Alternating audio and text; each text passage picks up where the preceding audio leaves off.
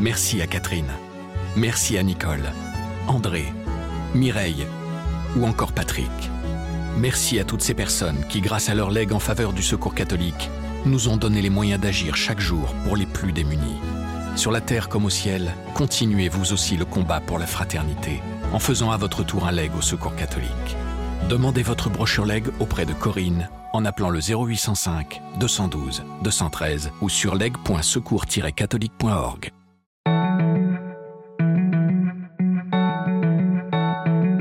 L'école peut beaucoup, l'école ne peut pas tout.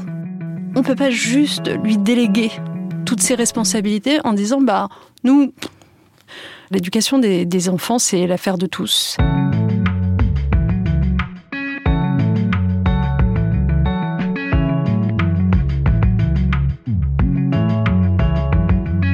Vendredi 16 octobre, Samuel Paty a été assassiné quelques jours après avoir montré à ses élèves des caricatures de Mahomet. Ce drame a mis en lumière les difficultés que rencontrent de nombreux professeurs lorsqu'ils abordent la question de la laïcité en classe. Pour Najat Vallaud-Belkacem, ancienne ministre de l'Éducation nationale, l'école n'a pas failli à ses devoirs. Au contraire, elle a été attaquée car elle est justement un rempart contre l'obscurantisme. Gauthier Vaillant, journaliste au quotidien La Croix, s'est entretenu avec Najat Vallaud-Belkacem. Dans ce podcast, des personnalités de tous horizons nous éclairent sur les relations entre la politique et les religions à partir de leur expérience sur le terrain. Vous écoutez la deuxième saison de Place des religions.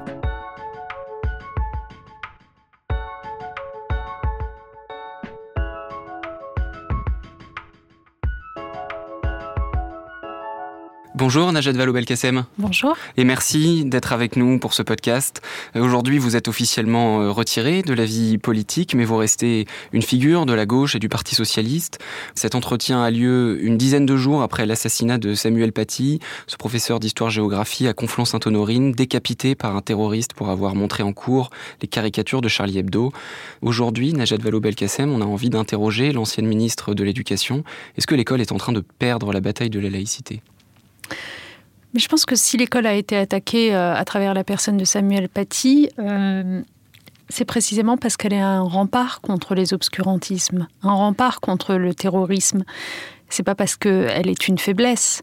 Au contraire, c'est dans l'école, et je peux témoigner comme ex-ministre de l'Éducation, c'est dans l'école qu'on trouve les plus ardents défenseurs des valeurs de la République. Ceux qui jouent ce rôle éminemment précieux de les transmettre euh, euh, à notre jeunesse et aux jeunes générations. Et donc euh, aujourd'hui, plutôt que de regarder en quoi est-ce que l'école aurait failli dans cette affaire, j'ai envie de vous dire que l'école n'a pas failli. Samuel Paty était en train de remplir sa mission d'enseignant euh, lorsqu'il apprenait aux élèves ce qu'est la liberté d'expression, euh, la tolérance, euh, l'altérité, le fait qu'on puisse ne pas être d'accord les uns avec les autres et réussir à vivre quand même ensemble. Et ça, ce sont des choses absolument fondamentales à transmettre aux élèves. Ce qui a failli, c'est plutôt ce qui est autour de l'école, à l'extérieur. C'est euh, euh, d'abord, si on reprend l'histoire chronologiquement, c'est le regard qu'on porte sur l'école, et y compris qu'aujourd'hui, malheureusement, un certain nombre de parents portent sur l'école. Euh, les parents ont certes des droits, mais ils ont aussi un devoir, un devoir absolument fondamental qui est de ne pas s'immiscer dans ce qui relève de l'institution scolaire, c'est-à-dire la pédagogie, de ne pas s'immiscer dans ce que l'école apprend aux élèves. Et ça, c'est un discours simple qu'il s'agit de répéter. Je trouve que ça a beaucoup disparu, en fait, des débats qui ont cours depuis dix jours maintenant. Euh, la deuxième chose qui a failli, à mon sens, autour et donc à l'extérieur de l'école, c'est à nouveau euh, la façon dont, euh, par un discours de prof bashing constant, régulier, on en vient à décrédibiliser la parole des enseignants aux yeux de leurs élèves comme aux yeux des parents de leurs élèves. La troisième chose sur laquelle on a failli de l'extérieur, c'est la tournure de nos débats publics. Lorsque, à longueur de temps, dès que vous allumez euh, une chaîne de télévision ou une station de radio, vous entendrez couler des, des outrances de la part de polémistes professionnels, lesquelles outrances tombent directement dans les oreilles de nos jeunes et sont autant d'épines qu'on met dans le pied des professeurs qui, eux, sont chargés d'expliquer à ces jeunes que les valeurs de la République, c'est quelque chose d'important et qu'on doit lutter contre la haine. Voilà, donc voilà, il y, a toutes ces choses-là qui sont l'environnement de l'école. Et je le redis, je le disais déjà beaucoup quand j'étais ministre, l'école peut beaucoup, l'école ne peut pas tout. On ne peut pas juste lui déléguer toutes ses responsabilités en disant bah nous l'éducation des, élèves et l'éducation des enfants c'est pas notre affaire. L'éducation des, enfants c'est l'affaire de tous. Voilà, donc euh, je pense que si on pouvait déjà s'interroger sur euh, le regard collectif qu'on porte sur nos enseignants et sur notre école, on aurait fait un grand pas.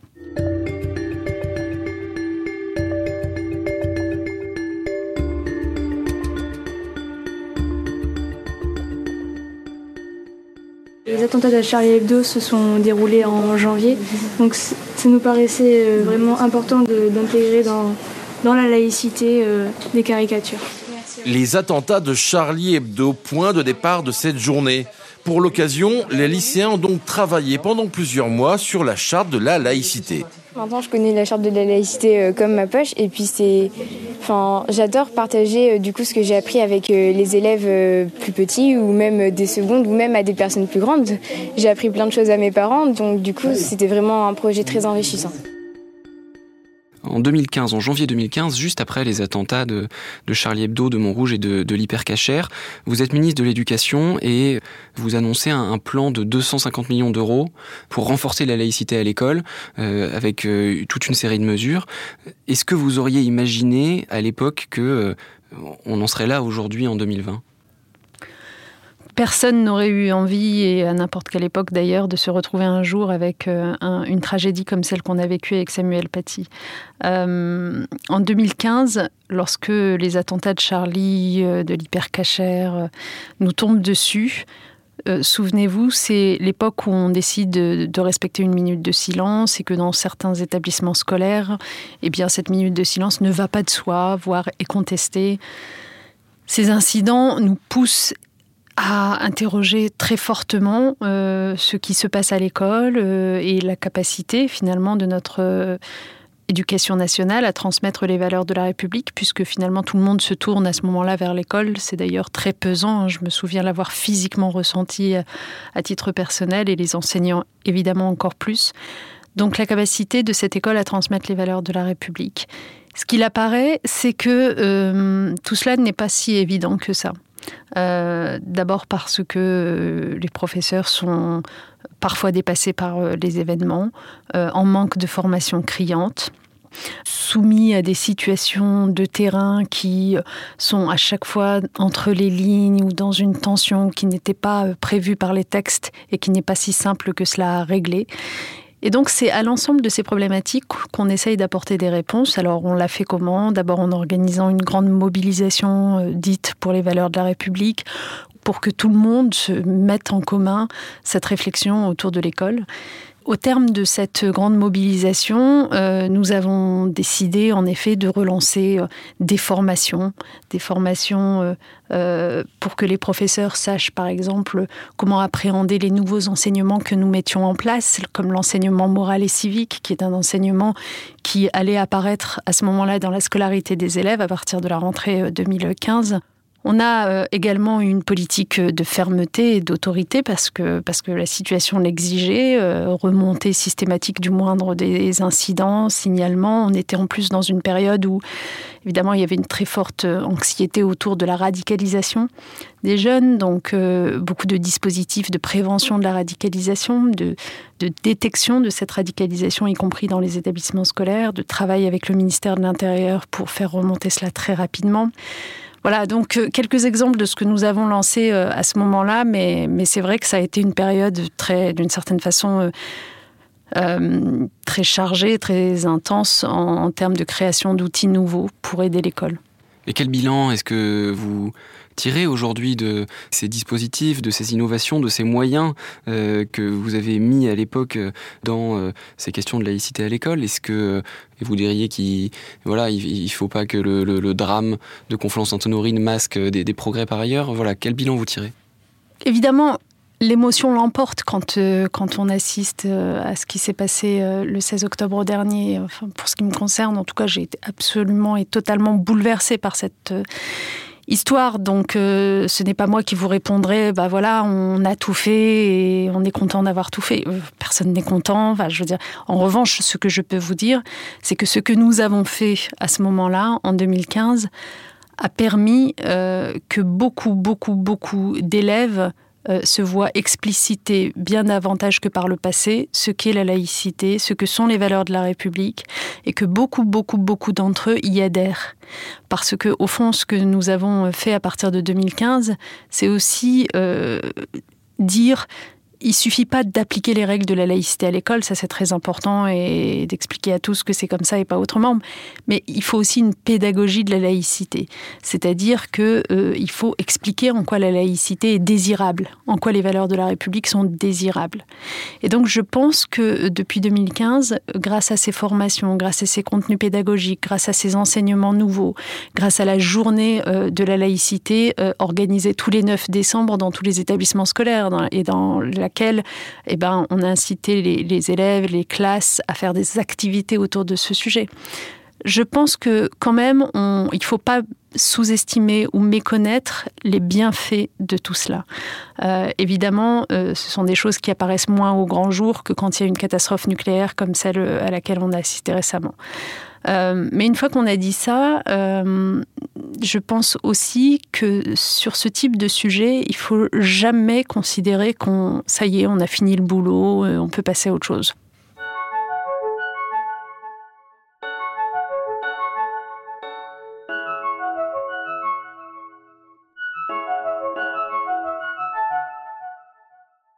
Il y a une part des professeurs qui semblent, euh, dans les suites de euh, ce drame qu'on a vécu, euh, vouloir redoubler d'efforts. et voilà, ils, se montrent très déterminés à parler de liberté d'expression, parler de laïcité, montrer les caricatures à leurs élèves. Par ailleurs, d'autres professeurs qui, disent aussi qui n'ont pas envie d'être des martyrs de la République, qui sont pas forcément là pour ça. Récemment, je croisais je discutais avec un professeur qui me disait, pendant des années, on nous a dit que la religion n'avait pas sa place dans l'école de la République, euh, et aujourd'hui, on nous demande de parler à nos élèves de laïcité, de faits religieux. Est-ce que euh, vous comprenez un peu ce, désarroi qui peut exister, et quel est, selon vous, le, juste rôle? Qu'est-ce qu'on peut demander à nos, enseignants? Jusqu'où on peut leur demander de, de s'impliquer sur ce sujet-là?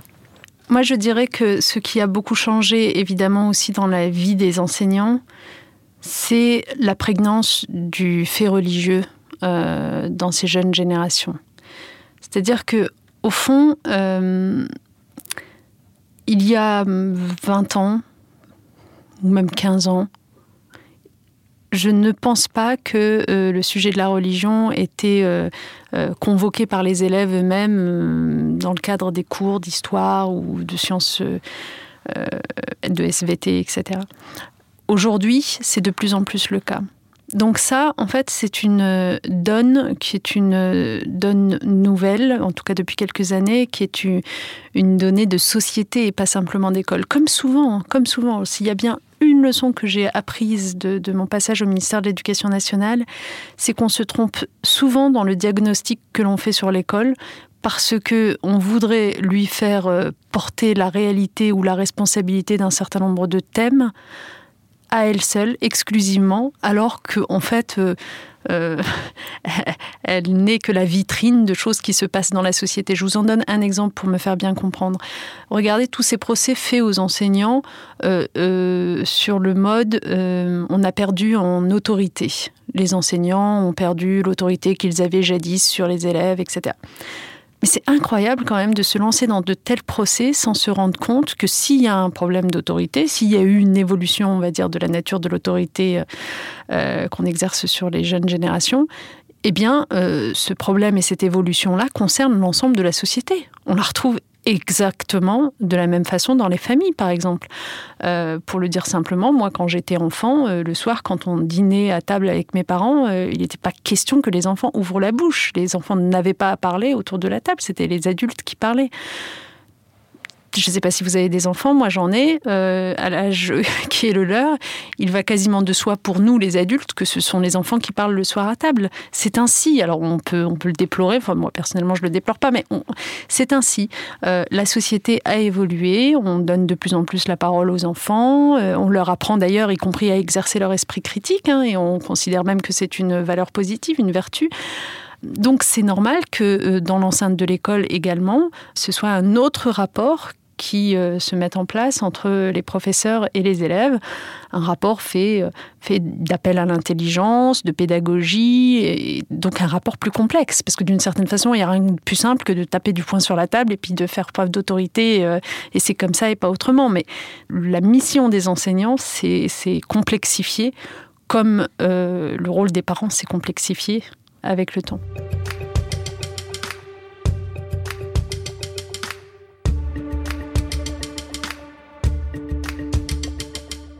Est-ce qu'il y a aussi une place à l'école pour que les blessures euh, occasionnées par ces caricatures chez certains élèves euh, musulmans, par exemple, euh, soient aussi entendues Est-ce que dans les cours d'éducation morale et civique, par exemple, est-ce que le professeur doit aussi donner un, espace d'expression à, ces, sensibilités blessées? Mais ce type d'enseignement est précisément pensé pour que les sujets puissent être abordés de façon sereine. Euh, donc, précisément, organiser des débats entre les élèves, des jeux de rôle, faire en sorte, au fond, que plutôt que de garder à l'intérieur de soi euh, une nuée d'informations, voire souvent de désinformations qui vous poussent au conspirationnisme ou à ne rien comprendre de ce qui est en train de se passer euh, quand on a l'âge d'être collégien ou lycéen, eh bien, l'exprimer, entendre la contradiction, euh, le confronter finalement à, un discours euh, rationnel, c'est quelque chose dont on considère que c'est positif et c'est utile pour les élèves. Donc l'objet de ces enseignements, c'est pour ça qu'on dit que ça vise à développer l'esprit critique, c'est précisément que euh, puissent être exprimées les choses pour qu'on se rende compte du caractère absurde qu'elles ont parfois. Ça n'est pas un exercice facile, naturellement. Mais je pense que, encore une fois, on voit souvent ce qui n'a pas marché, mais euh, j'ai vu circuler beaucoup de témoignages d'élèves ou d'anciens élèves qui racontent à quel point euh, les enseignants qu'ils ont eus les ont aidés justement à sortir d'un certain nombre d'idées reçues, euh, ont aiguisé leur esprit critique. Ça marche aussi, et c'est ça les grandes victoires de l'éducation on voit que depuis le, drame de, Conflans-Sainte-Honorine, les caricatures de Charlie Hebdo euh, deviennent un petit peu dans le débat le symbole euh, par excellence de la liberté d'expression en France. Nous-mêmes, d'ailleurs, depuis le début de cet entretien, on, y a déjà fait référence euh, un, un certain nombre de fois. Est-ce qu'il n'y a pas là un, un risque de euh, réduire la liberté d'expression à ces caricatures et donc de, donner l'impression que la liberté d'expression serait un synonyme strict euh, du droit au blasphème ou de la liberté d'injurier euh, ou de manquer de respect aux religions. Et est-ce que dans ce cas-là, ça ne risquerait pas d'être contre-productif d'une certaine manière auprès des Français que ces dessins heurtent? Comment les convaincre de la nécessité et des vertus de la liberté d'expression si on, on ne l'illustre qu'avec cet exemple-là? Mais on s'est mis à l'illustrer, vous avez raison, quasi euh, exclusivement avec cet exemple-là, parce que on a tué pour cet exemple-là. C'est au fond euh, la seule réponse qu'on puisse avoir. Parce que ne pas porter haut et fort les caricatures en question, c'est d'une certaine façon euh, laisser les terroristes et laisser ceux qui ont tué au nom de ces caricatures l'emporter. Et on sait bien que s'il l'emporte sur ce sujet précis, la prochaine étape, qu'est-ce que ce sera? Euh, il y a d'autres sujets qui euh, les scandaliseront euh, à leur tour et qui mèneront à d'autres actions violentes. Donc, on a été attaqué, nos valeurs ont été attaquées par cette entrée des caricatures à l'endroit de la religion. On doit répondre avec ces caricatures à l'endroit de la religion.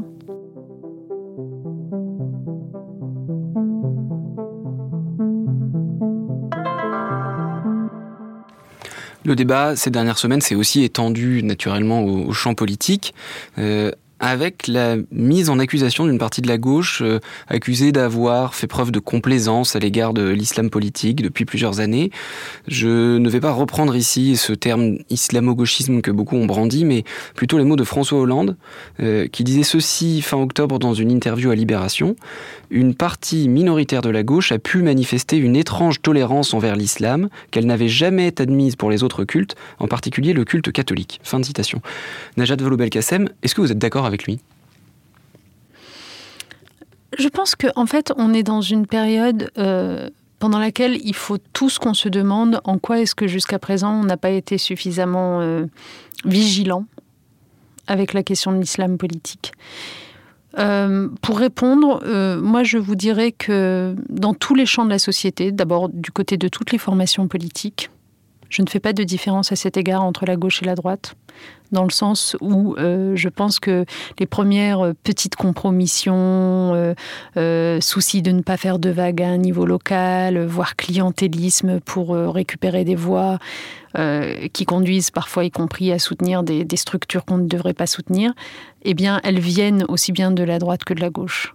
Euh, donc ces petites compromissions-là, elles ont eu lieu. Ces aveuglements sur la gravité d'un certain nombre de problèmes, et je ne vais pas reciter ici parce que tout le monde l'a fait, mais le rapport au bain euh, qui en 2004 euh, reste lettre morte et n'est même pas publié sur le site internet du ministère de l'Éducation nationale alors qu'il est remis au ministre de l'époque.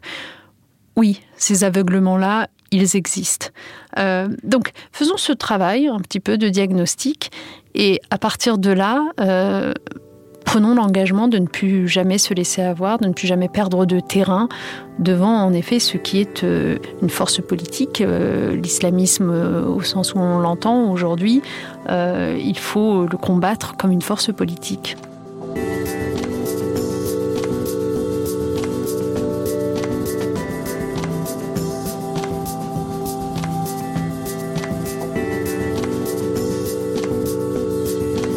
Venez d'écouter un épisode de la deuxième saison de Place des religions. S'il vous a intéressé, n'hésitez pas à le partager et à vous abonner à notre podcast. Chaque semaine, retrouvez-nous en compagnie d'une nouvelle personnalité politique. Place des religions est à écouter sur toutes les plateformes, sur le site et l'appli La Croix.